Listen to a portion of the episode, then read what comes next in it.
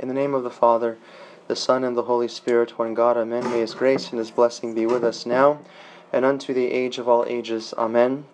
Uh, tonight, dear brothers and sisters, I would like to speak to you, God willing, about the Orthodox Christian understanding of tribulation and suffering.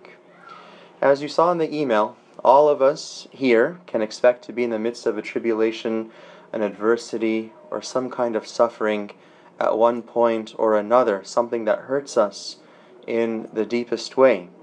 And dealing with these things is an inescapable part of our lives in this world. As the righteous Job said in the Old Testament, uh, he was, of course, the icon of suffering par excellence. He said, For a mortal born of a woman is short lived and full of wrath. He falls like a flower that has bloomed, and he departs like a shadow and cannot continue. Our Lord Jesus Christ, of whom Job, of course, was a symbol, Job was a prefiguration, a shadow of Christ. He reiterates the same concept in the New Testament. He says in John 16, In the world you will have tribulation, but be of good cheer, I have overcome the world. So we note that in both verses there is this continuity of understanding that tribulation and affliction are certainties in the lives of men and women. And so, consequently, it is good for us to meditate and prepare for tribulations and suffering as much as possible. Now, of course, in our modern society, we have been given a different message about tribulation and suffering. We've actually been misled. We're oftentimes taught to believe that tribulation and suffering are evils that must be resisted and avoided at all costs life as the world teaches us should always be smooth and easy. And enforcing this attitude upon us, the devil has succeeded in confusing us about the true nature of tribulation and suffering.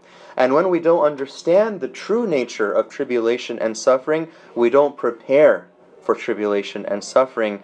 And in some cases, our lack of preparation comes out in the fact that many of us, when we have a tribulation, I actually heard this today on my way here from one of the youth of the church. When we don't prepare for them adequately, we start to blame God for tribulation and suffering. We say things like, How can a good God allow this? And the Holy Fathers teach us, of course, that this attitude of doubting God leads us to a catastrophe. One of the fathers, Ava Isaac the Syrian, he said, Once someone has doubted God's care for him, he immediately falls into a myriad of anxieties. So, as faithful Orthodox Christians, we are called to understand the true nature of tribulation and suffering. So, let's offer then two points on tribulation and suffering. Specifically, they are number one, the reasons why we have tribulation and suffering in the world, and secondly, how we can respond to them. First of all, let's speak about why we experience tribulation and suffering in the world. And I want to offer you three primary reasons. I am not representing that these are the only three. I'm representing that these are the main three that we as Orthodox Christians can think of, but of course there are others. The first reason we have tribulations and suffering in the world today is quite simply sin. Sin. And by sin, I don't necessarily mean our own individual sins, but I mean the fact that sin exists in the world. Now, why does sin exist in the world? And why does this sin affect us in terms of tribulations and suffering? To understand this point, we must turn our attention to our ancestors, Adam and Eve, in the Garden of Eden. We know from the book of Genesis that God created the world from nothing. The, the, the word that's the phrase that's used is ex nihilo, the Latin phrase. He created it from nothing. And as he created every aspect of the world, such as the heavens, the earth, the plants, the animals, etc., God continually called his creation good. And finally, when he surveyed everything that he had created, God said it was very good. So every individual thing was good, and everything together was very good. And although God's creation was inherently good as He created it, something happened that ushered evil into the world. Adam, the first man, ultimately disobeyed God and fell into sin. And this proved to be a catastrophe for all mankind, not just for Adam, but for all mankind. Because as the fathers teach us, Adam is the one man in whom all of mankind is represented. The early church fathers teach us that Adam is the universal man, the man who is the head of all humanity. St. John Chrysostom, for example, tells us that God wanted to bind us together as human beings in the fact that we have one common ancestor, Adam. So, whatever God gave to Adam, whatever commandments God gave to Adam, he gave to all of mankind. He gave to all of mankind. St. Gregory the theologian, who's sometimes called St. Gregory Nazianzen or St. Gregory of Nazianzus, he teaches us that God gave Adam true freedom that consisted in obeying his holy commandments, as we read in the Holy Scripture, when God says to Adam, Of every tree which is in the garden thou mayest freely eat, but of the tree of the knowledge of good and evil, of it ye shall not eat, but in whatsoever day ye eat of it, ye shall surely die. And by the way, I'm, I'm, this translation may sound older, archaic, the, the English, and it's because I tend to use only the Septuagint in anything I prepare. Uh, we can have maybe another class, another lecture in the future on the Septuagint in the Orthodox Church. The Septuagint is the Greek Old Testament that was translated before the existing Old Testament we have in our Bibles, and it's a more accurate, more it's a canonical and more traditional version of the Old Testament. Uh, so that's why you're going to find maybe some of the things that I quote will be a little bit different in the Protestant Bible that most of us have the New King James Version. Uh, but, you know, if you have any questions about the scripture, let me know and, and I'll be happy to answer it. So, this is what Adam was entrusted with. He was given perfect freedom in obeying God's commandments, and he was to enjoy the bliss of paradise. And since he is our common ancestor, this is what we were entrusted with as well. And in the context of this reality, we begin to understand how tribulation exists in the world because of sin.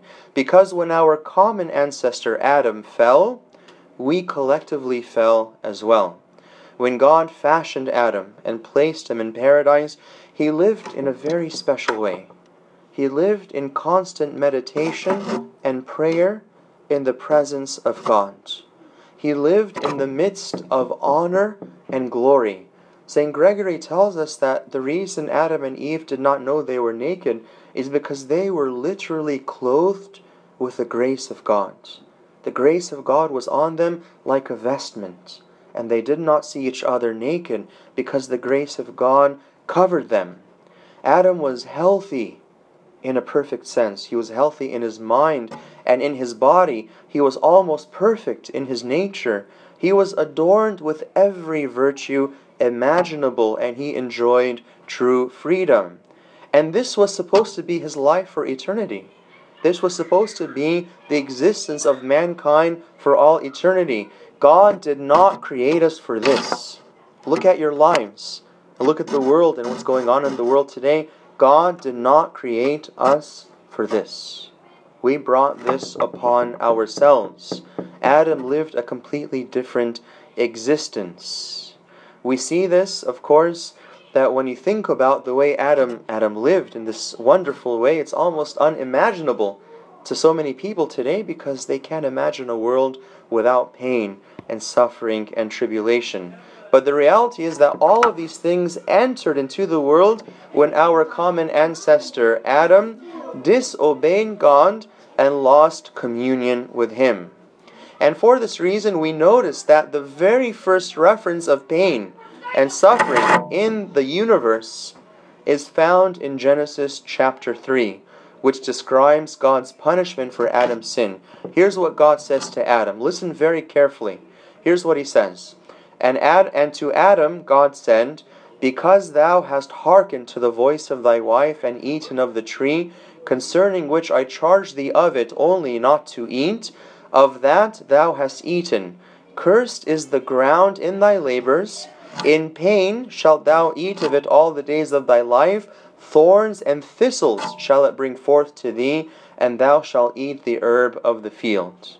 Now, anyone who meditates on this passage will see great suffering and tribulation in this passage. Cursed is the ground. In pain thou shalt eat thorns and thistles. This language is language of pain and suffering and tribulation. But before this point in Genesis 3, there is no reference whatsoever to pain and suffering in the world. It's only after the fall that we have this reference to pain and suffering. And this leads us to the natural conclusion that tribulation, suffering, and pain entered into the world through the sin of our ancestors, Adam and Eve. From that time until now, we as humans have continued to suffer. But that's not all. That's not all. Because the sin of Adam and Eve did not cause only human beings to suffer, but also the entire world. This, dear brothers and sisters, is why we have earthquakes and floods and tornadoes and tsunamis and all of the rest of the natural disasters in the world because all of creation is now suffering because of Adam and Eve's sin. The fathers teach us that Adam and Eve's sin was a cosmic catastrophe. It was a cosmic catastrophe that impacted all of God's creation. And St. Paul touches on this a little bit in his epistle to the Romans. He says this in Romans 8. He says, For the earnest expectation of the creation eagerly waits for the revealing of the sons of God and here's the part that I want you to focus on. For we know that the whole creation groans and labors with birth pangs together until now. He's saying that the world is suffering and the world is waiting for the coming of Christ when the sons of God will be revealed. Because, of course, as we know from the scripture, at that time, this world will pass away and a new world will come. So, St. Paul is saying that this world is groaning and laboring, it's suffering, waiting for that moment.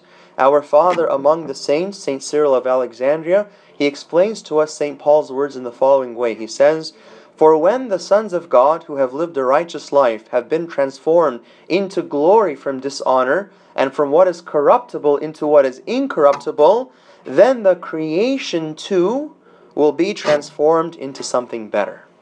So when we transform from dishonor to honor when we are, of course, regenerated at the second coming of Christ, this world will be regenerated as well.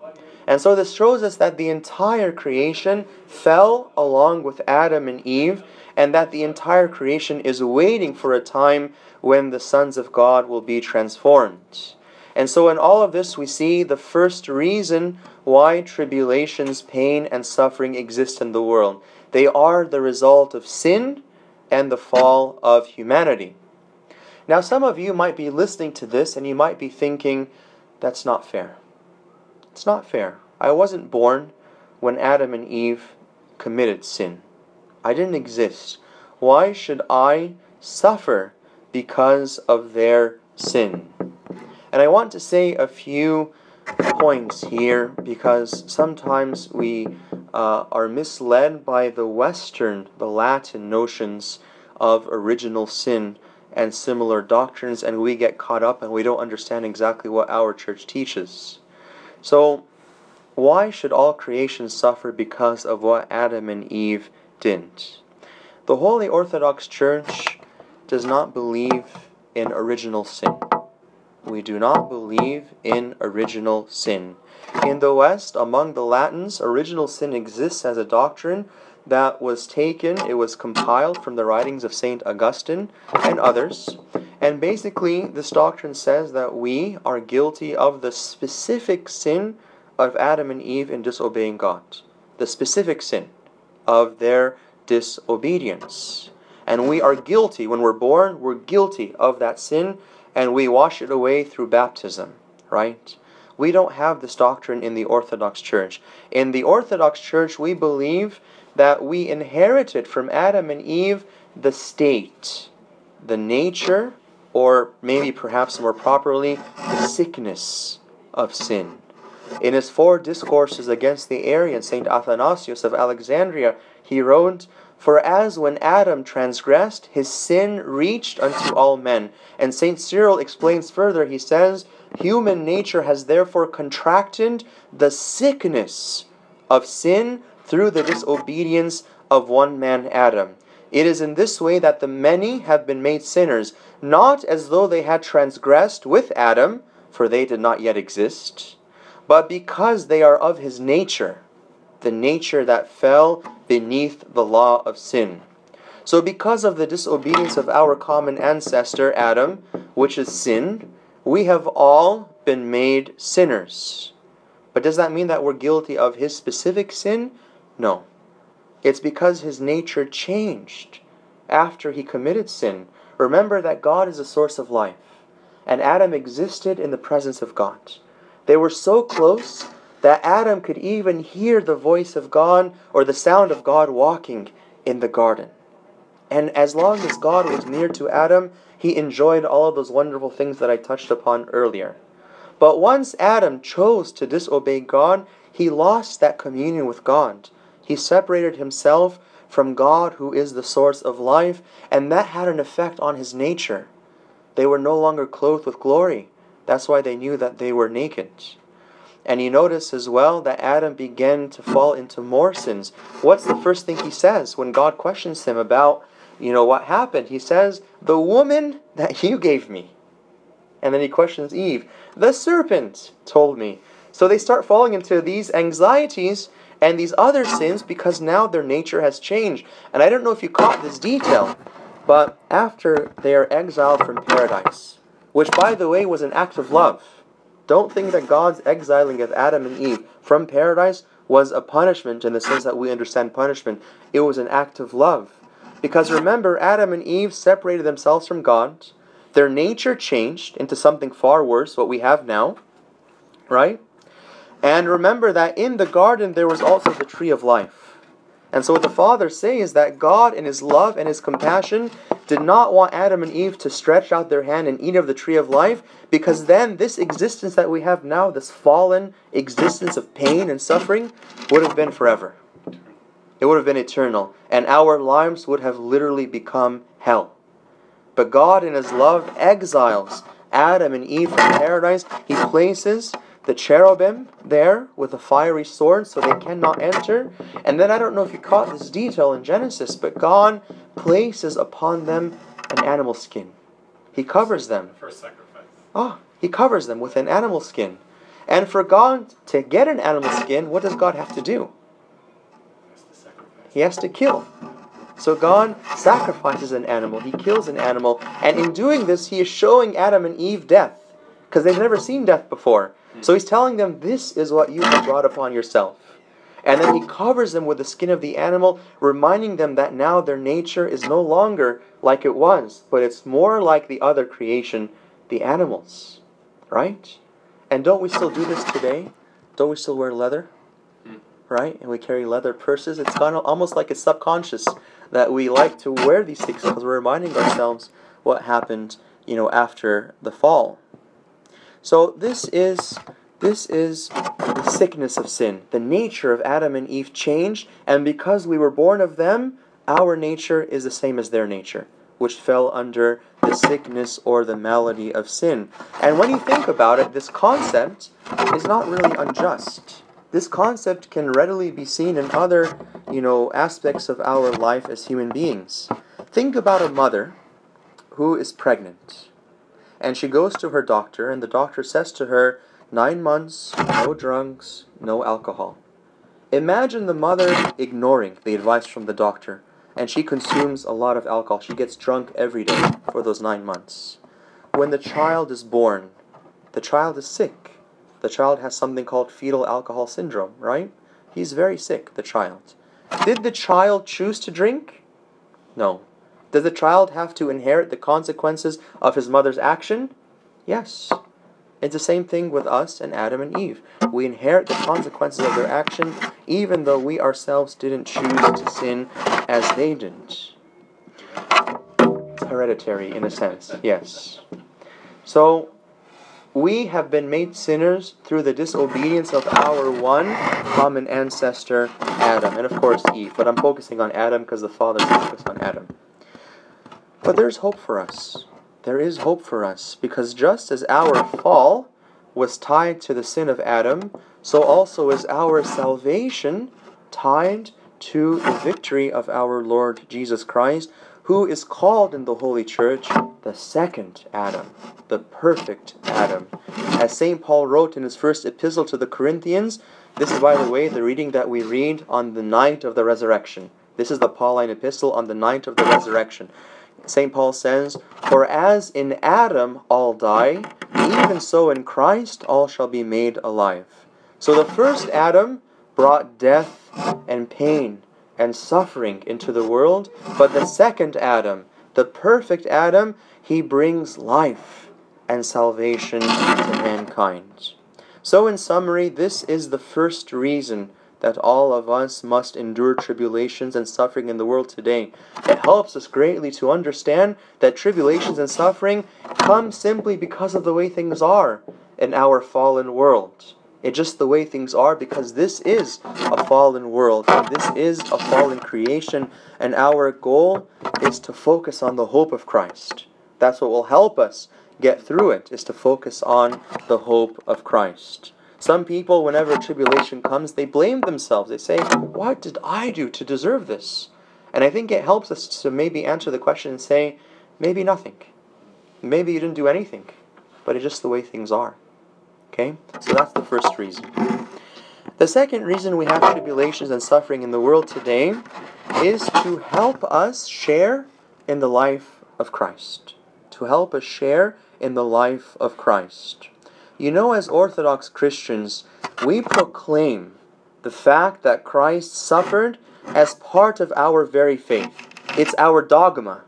You know, and I say dogma and I use that to as a very heavy loaded word because not everything in the church is dogma. Dogma is very important because dogma is the core belief of the church. So we have a lot of other things that are not dogma.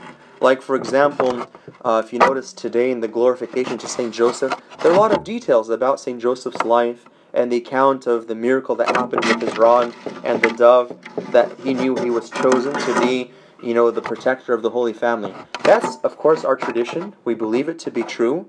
But is it dogma? No. It's not dogma. Dogma refers to the core belief of the church.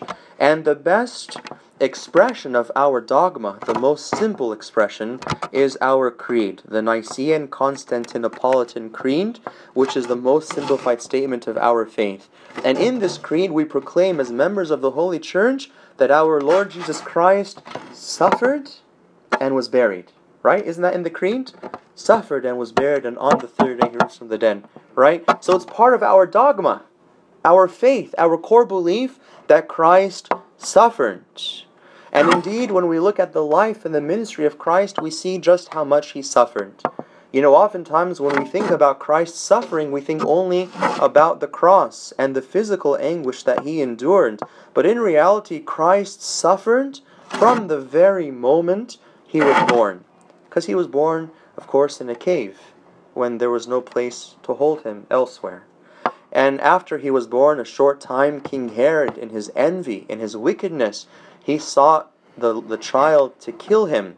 So, of course, Christ fled from Bethlehem to Egypt. Of course, we're blessed, as, as you know, you know, in our church, you know, the Coptic Orthodox Church, we're blessed that this happened because Christ blessed the Coptic land. But it was a tribulation that the Holy Family had to flee and go from Bethlehem into Egypt. Our Lord also suffered throughout his ministry. Indeed, when he began his ministry, do you remember this account? I believe it's in Luke, when he goes to his hometown, he goes to the synagogue, he opens the scroll, he reads from the prophecy of Isaiah, Isaiah, and he reads the prophecy that was about him. And then he declares to all of them Today, this prophecy has been fulfilled. Do you remember what his own people, the people he was raised with, wanted to do? They wanted to stone him. They wanted to put him to death. These are his own people. So he suffers at the moment he begins his ministry. Later on, we see how Christ had to avoid certain places because of the Pharisees and the Jews who wanted to put him to death. We remember that he had one disciple who betrayed him to death, Judas, and another disciple who denied him three times, St. Peter. And we remember that all of them abandoned him, except for St. John on the cross. And they doubted him after his resurrection, and many times they were faithless, and they didn't believe that he was the Messiah. He had to always remind them of who he was. He suffered in every single one of these instances. And all of these tribulations, of course, led up to the ultimate suffering, the suffering on the cross, but even then it wasn't just the physical suffering. You know what I oftentimes think about on Christ on the cross is not just the physical suffering, but what did he see? What did Christ see? First of all, looking from the cross, he saw Jerusalem. And you can hear his words when he said, Jerusalem, Jerusalem, you know, the one who kills the prophets. How many times I wanted to gather you as the hen gathers her chicks, but you were not willing. So as he's suffering, he's looking at the very holy city, the city where he dwelt in the Old Testament, in the temple. He's looking at that very that very holy city, and he's realizing that he's being put to death outside of the gates of that city. Do you know who was put to death outside the gates of the city? It was reserved for the worst criminals. Right? If you go back to Deuteronomy, you go back to the time of Moses, there was a law, uh, one a part of the Mosaic law, that the worst offenders would be taken outside of the community and they would be put to death there. And the Jews, when they put Christ to death, they put him to death outside the community, outside the gates of the city. So he sees the city, and that causes him great anguish. And then the people in front of him, the people that he's dying for, they're blaspheming, they're spitting upon him, they're treating him shamefully. Of course, he's suffering because of that. It's not just the physical anguish, it's also that. And I think there's great wisdom that God did not reveal to us the words that were being said to him, except only for, I think, one phrase. But we don't hear, there's no account of what the people were saying, because I think if God permitted us to hear what was being said to Christ on the cross, I don't think any one of us could take it. I don't think any one of us could, could tolerate seeing that, that Christ's own children were saying these things to him. So, in all of this, we see, dear brothers and sisters, why it is part of the dogma of the Orthodox Church that Christ suffered. Indeed, he really suffered.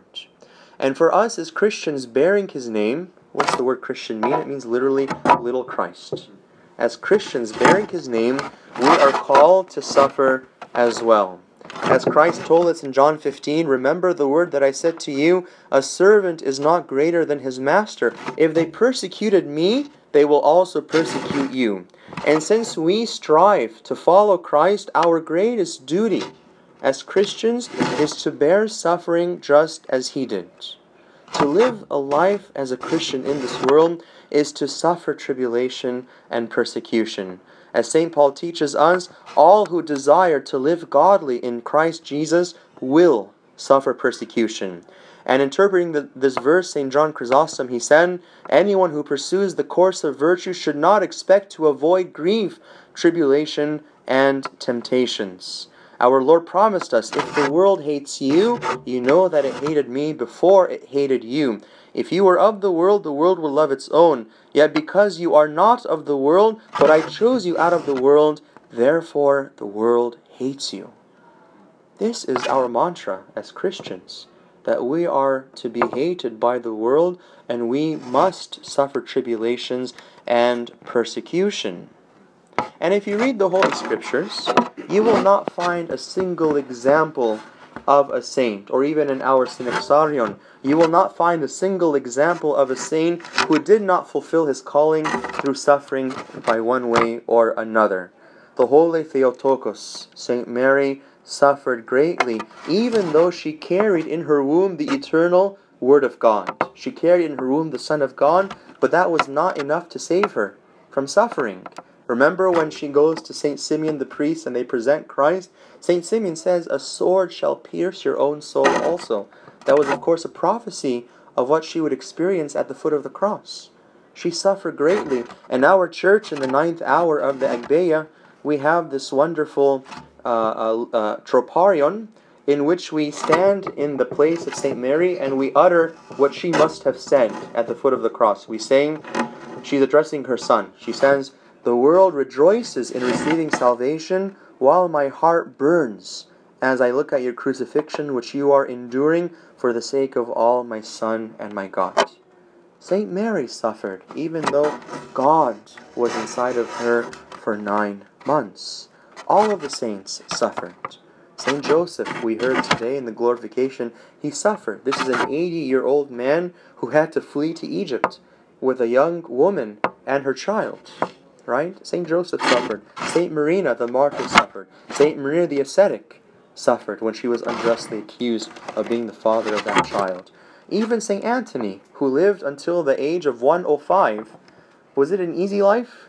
Living in the wilderness in the desert by himself as a monk? It wasn't an easy life. He died a natural death. He wasn't a martyr, but he suffered for the sake of Christ. If you read Vita Antony, the, the life of Antony written by St. Athanasius, you see that at times the demons would appear to him physically and they would physically beat him in the desert.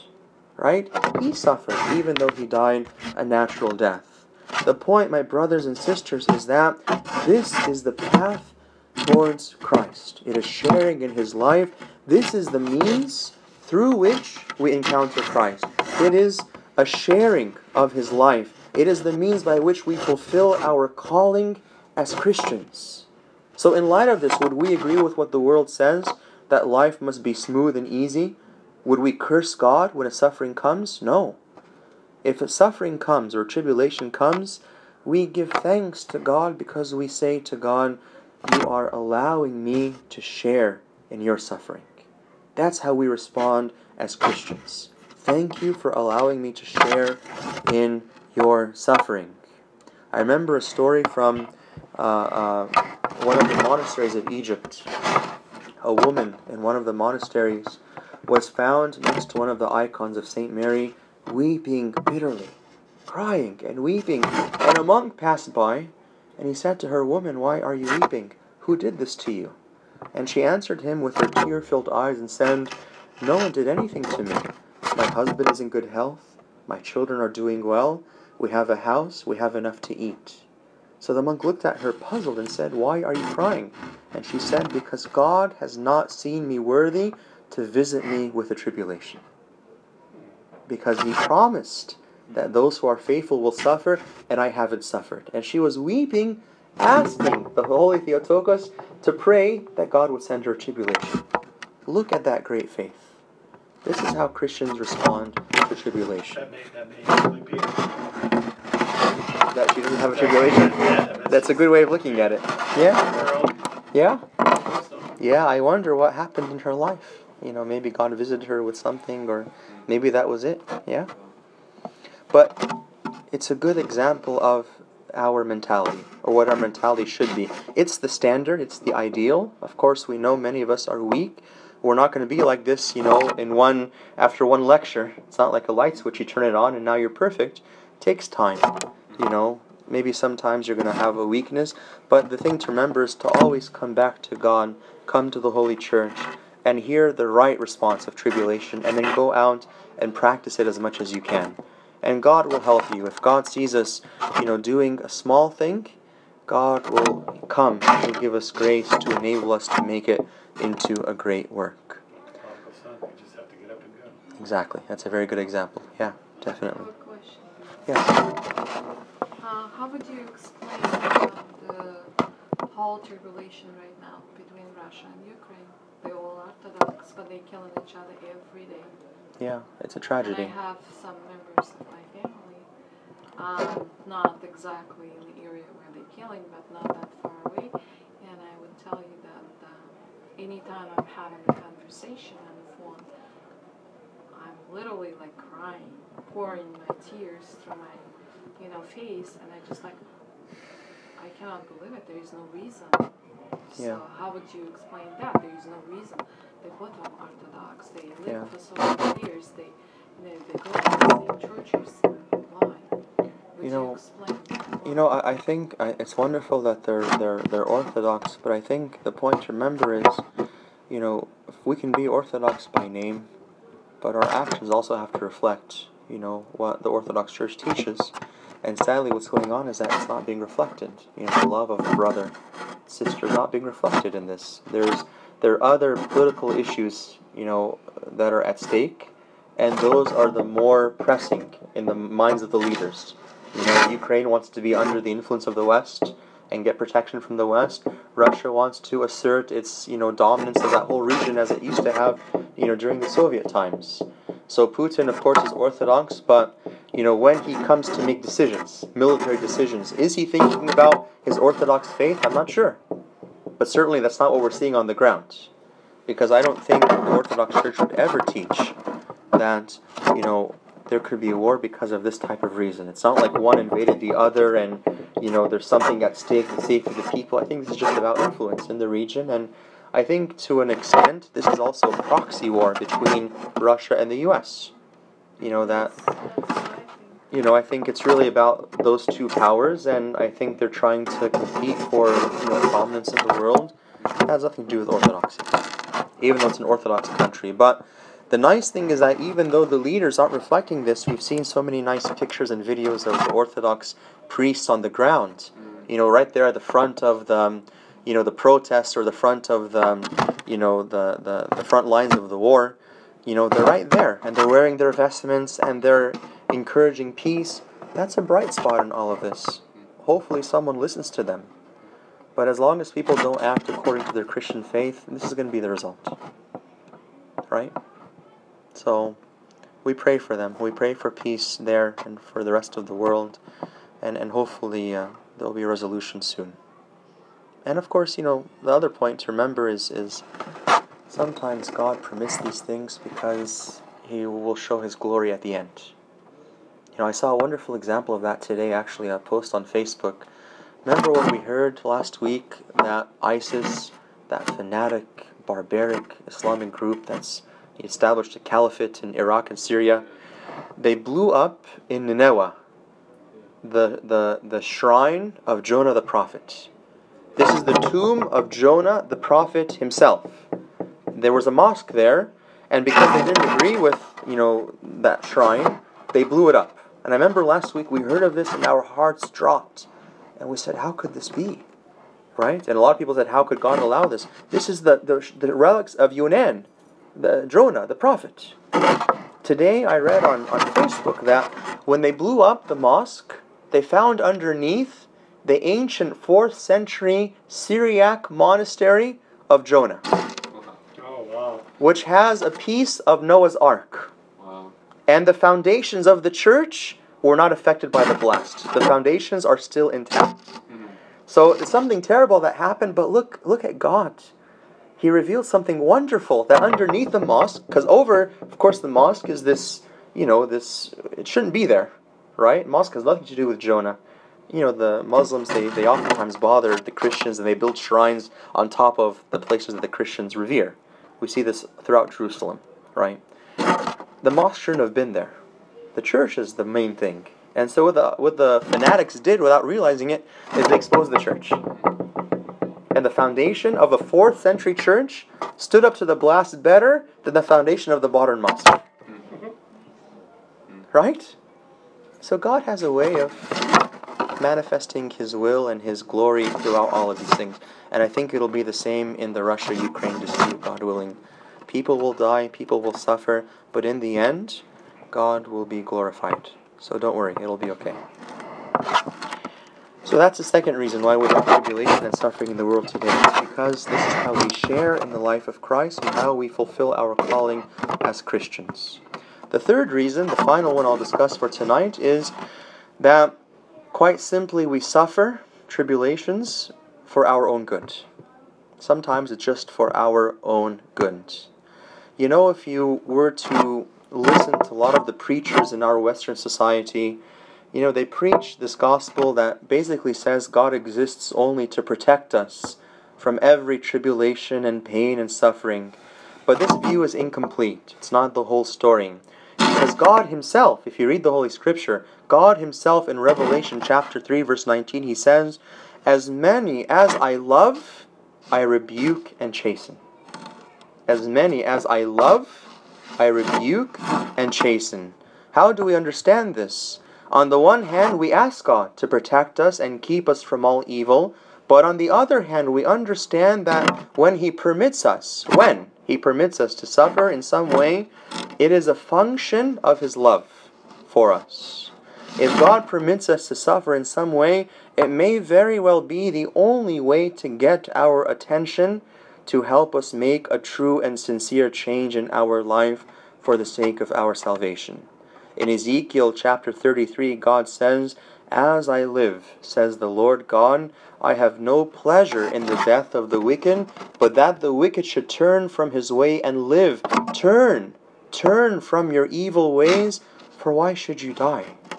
This is God's love for humanity, and this is why the Holy Church bestows upon God the title uh, philanthropos, the lover of mankind. You hear that in our prayers. We entreat you, O philanthropic one, the one who loves mankind, because that is his nature. He loves mankind.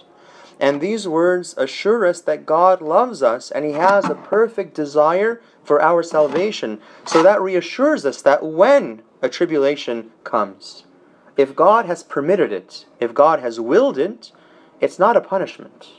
The time for punishment will come but it's not now. If God has willed it in our present lives, then oftentimes it's the last way God is reaching out to us. It's the only way He can, can get to us so that we can turn our ways and come back to Him. Every tribulation has a salvific purpose. Every tribulation, in some way, is for our salvation. In AD 570, Ava Dorotheos of Gaza, who's one of the desert fathers of Palestine, he wrote the following words that, which I want to share with you. I think they're wonderful in explaining this point. Here's what he says If a man has a friend, and he is absolutely certain that his friend loves him, and if that friend does something to cause him suffering and be troublesome to him, he will be convinced that his friend acts out of love, and he will never believe that his friend does it to harm him how much more are, ought we to be convinced about God, who created us, who drew us out of nothingness to existence and life, and who became a man for our sake and died for us, and who does everything out of love for us? Did you, you, you get the point? If we have a friend, a close friend, and they do something that makes us suffer, we'll never accuse the friend of hating us. We'll say, I know you love us, it was just a mistake, no problem. So his point is if we do that if we have that reaction with our friends, why do we treat God differently? And when a tribulation comes, we say, How can a good God allow this? I'm not coming to church. I'm angry with God. I have a few words for God. Don't we oftentimes do that? It's because we don't understand God's love for us and we don't understand that whatever suffering He has permitted is for the sake of our salvation. It's for the sake of our salvation.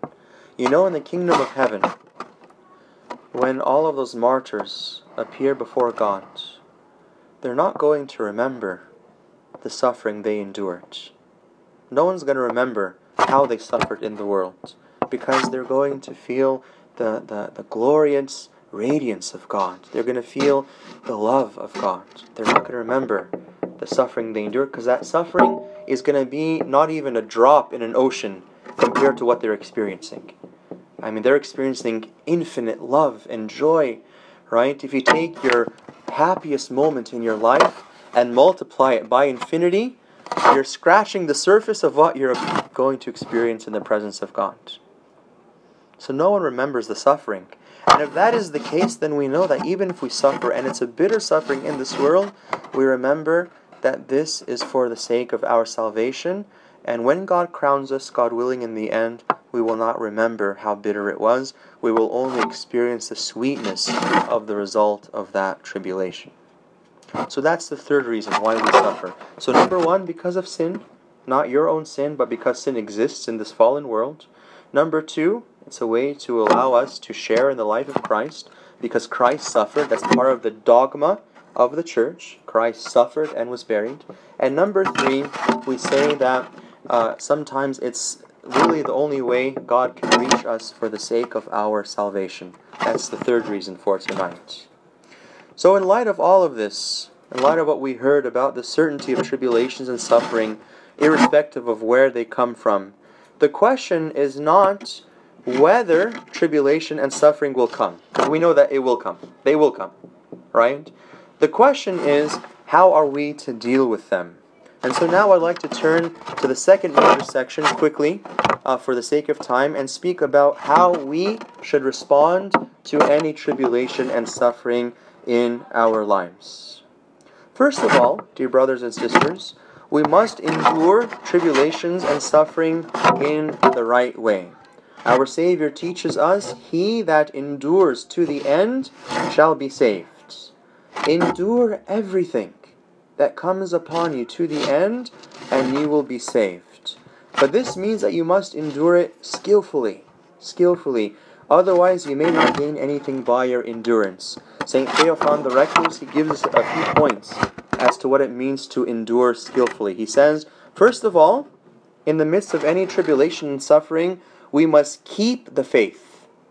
So, number one, keep the faith and lead an irreproachable life according to that faith.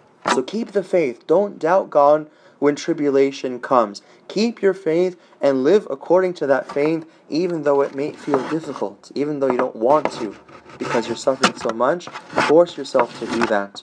And that's the first way we can endure in the right way. Secondly, accept everything that you are enduring as coming from the hands of God, remembering that nothing happens without God's will. And of course, in the book of Job, we have a wonderful example of this understanding. As you remember, Job was a righteous man who came to endure several tribulations. He lost everything he had, including his own health and his family. And in response, he exclaimed the following I came naked from my mother's womb, naked also shall I return there. The Lord gave, the Lord has taken away. As it seemed good to the Lord, so it turned out. Blessed be the name of the Lord. If you can memorize this passage from Job chapter 1, verse 21, this will be your mantra for every tribulation. If you can memorize this or write it down somewhere and make this your prayer whenever you suffer, you will be greatly assisted in enduring the right way. This is a wonderful expression, and this is exactly, exactly the response of any Christian. Sure. Yeah. I came naked from my mother's womb, naked also shall I return there. The Lord gave, the Lord has taken away. As it seemed good to the Lord, so it turned out. Blessed be the name of the Lord. This is the Christian's response to any tribulation. So that's the second way in which we endure. So, number one, keep the faith. Number one, understand that everything that we suffer comes from the hand of God and, and remember that and act accordingly. Thirdly, give sincere thanks to God for everything, believing that everything that He sends is for the sake of our salvation. So, not just remember that it comes from Him, but remember that it's coming from Him for a reason, which is our salvation. Right? So, number one, again, just so we can get these drilled in our minds, number one, keep the faith. Number two, accept everything from the hands of God. And number three, remember that if it's coming from the hands of God, it's for our salvation. It's for our good in the end.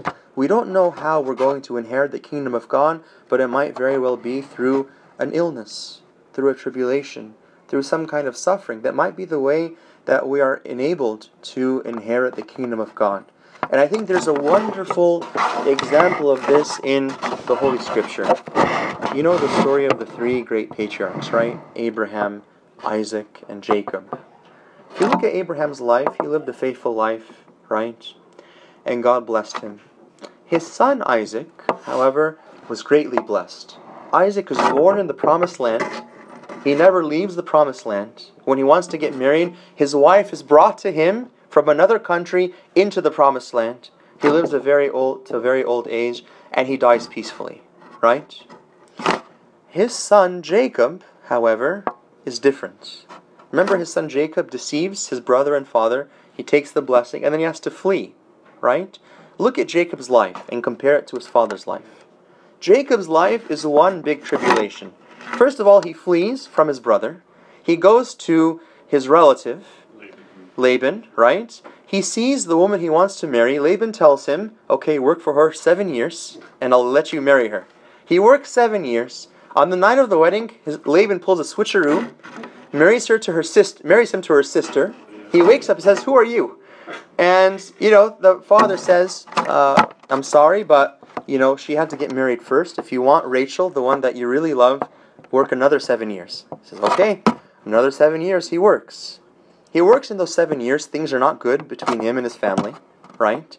Finally, he decides he's going to leave. So he leaves. First, his father in law pursues him, but finally they escape. As they are traveling, God, he wrestles with God.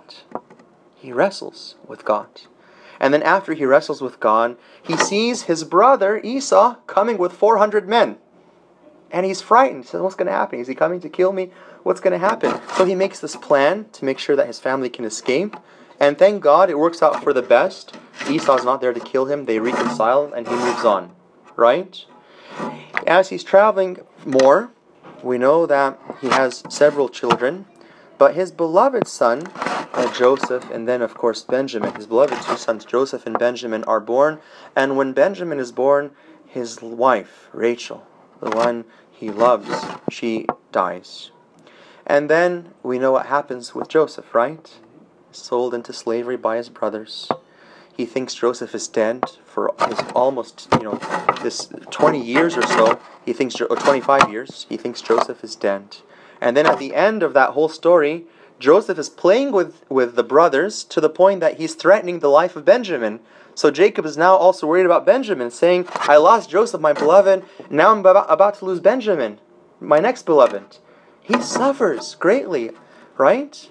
And St. John Chrysostom, he tells us in his commentary on Genesis, he tells us that the reason that Jacob suffers so much is because of his deception at the beginning of his story.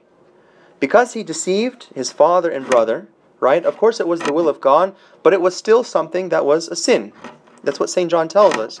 And God, in his love, not wanting to punish Jacob in the next life, allowed him to suffer in his life on earth. And I'm just giving you this example to show you a little bit about maybe how God works. We can't understand, but of course we can look at the little examples that God gives us and we can study them. He lets Jacob suffer so much because he wants to purify Jacob of that sin, so that when Jacob finally departs this world, he stands before God pure. Right? And that's oftentimes what God does with each and every one of us. Our salvation is born out of that tribulation. Yes, exactly. Yes. Fourth. So we've mentioned three. Number four. Love tribulations for the sake of its great power of salvation. So even though it's bitter, thirst for what's bitter because you know that that bitter drink has healing. Fifth, keep your thoughts, keep in your thoughts that when misfortune comes, you can't throw it off quickly, you must bear it with patience. Okay? That's number five. Sixth, realize, I like this one. I think this one is very important because it's lacking among many of us today. Sixth, realize that you deserve a greater punishment, a greater tribulation than what you're suffering. Recognize that if the Lord wanted to deal with you as you rightly deserve, He would have sent you something much worse because you deserve more. Remember that whatever you're deserving, it's small in you know in comparison to your own sins. Seventh, above all, pray so that the merciful Lord will give you a strength of spirit. Uh, I remember the famous words of His Holiness Pope Shenouda III of thrice blessed memory, his three words in all tribulations. He said them in Arabic, but I translated them. Number one, God exists. Number two, it will all end up for the good. And number three, every tribulation has a definite end. Those are his three words. God exists, it will all end up for the good, and every tribulation has a definite end. And I would add a small amendment. Every tribulation in this world has a definite end, but there is one tribulation that has no end, and that is the fires of hell. That's the one that won't end. But everything else has an end. So if you remember that, it will help you get through it. So we know the first three quickly, just to review the last uh, uh, four. Uh, love tribulation for the sake of its power of salvation, thirst for that bitter water which has healing in it. Fifth, keep your thoughts, keep in your thoughts that you must be patient and bear the tribulation for as long as God wills. Sixth, realize you deserve even a greater punishment, a greater misfortune. And seventh, above all, pray, and God will give you the strength to endure the tribulation. Okay? I have a lot more to say, but for the sake of time, I think we're going to end here. Uh, but I can take some questions if, if you would like. If you have any questions on yes? Do you have this on a, on a Word file? I have my notes, yes. Thank you Would you be willing to email them? Sure, if you give me your email address, I'd be happy to email it to you. And we also have the audio if you like. We, it was recorded, the audio as Oh, well. yeah? Yeah. Be on the website or Um, maybe we can put it on the website, sure. better at reading and listening? Okay, then I'll just give me your email after the end, at the end, and then we can. Uh. I know it's okay. Very nice to meet you. God bless you and your family, and we're praying for your family. God help them.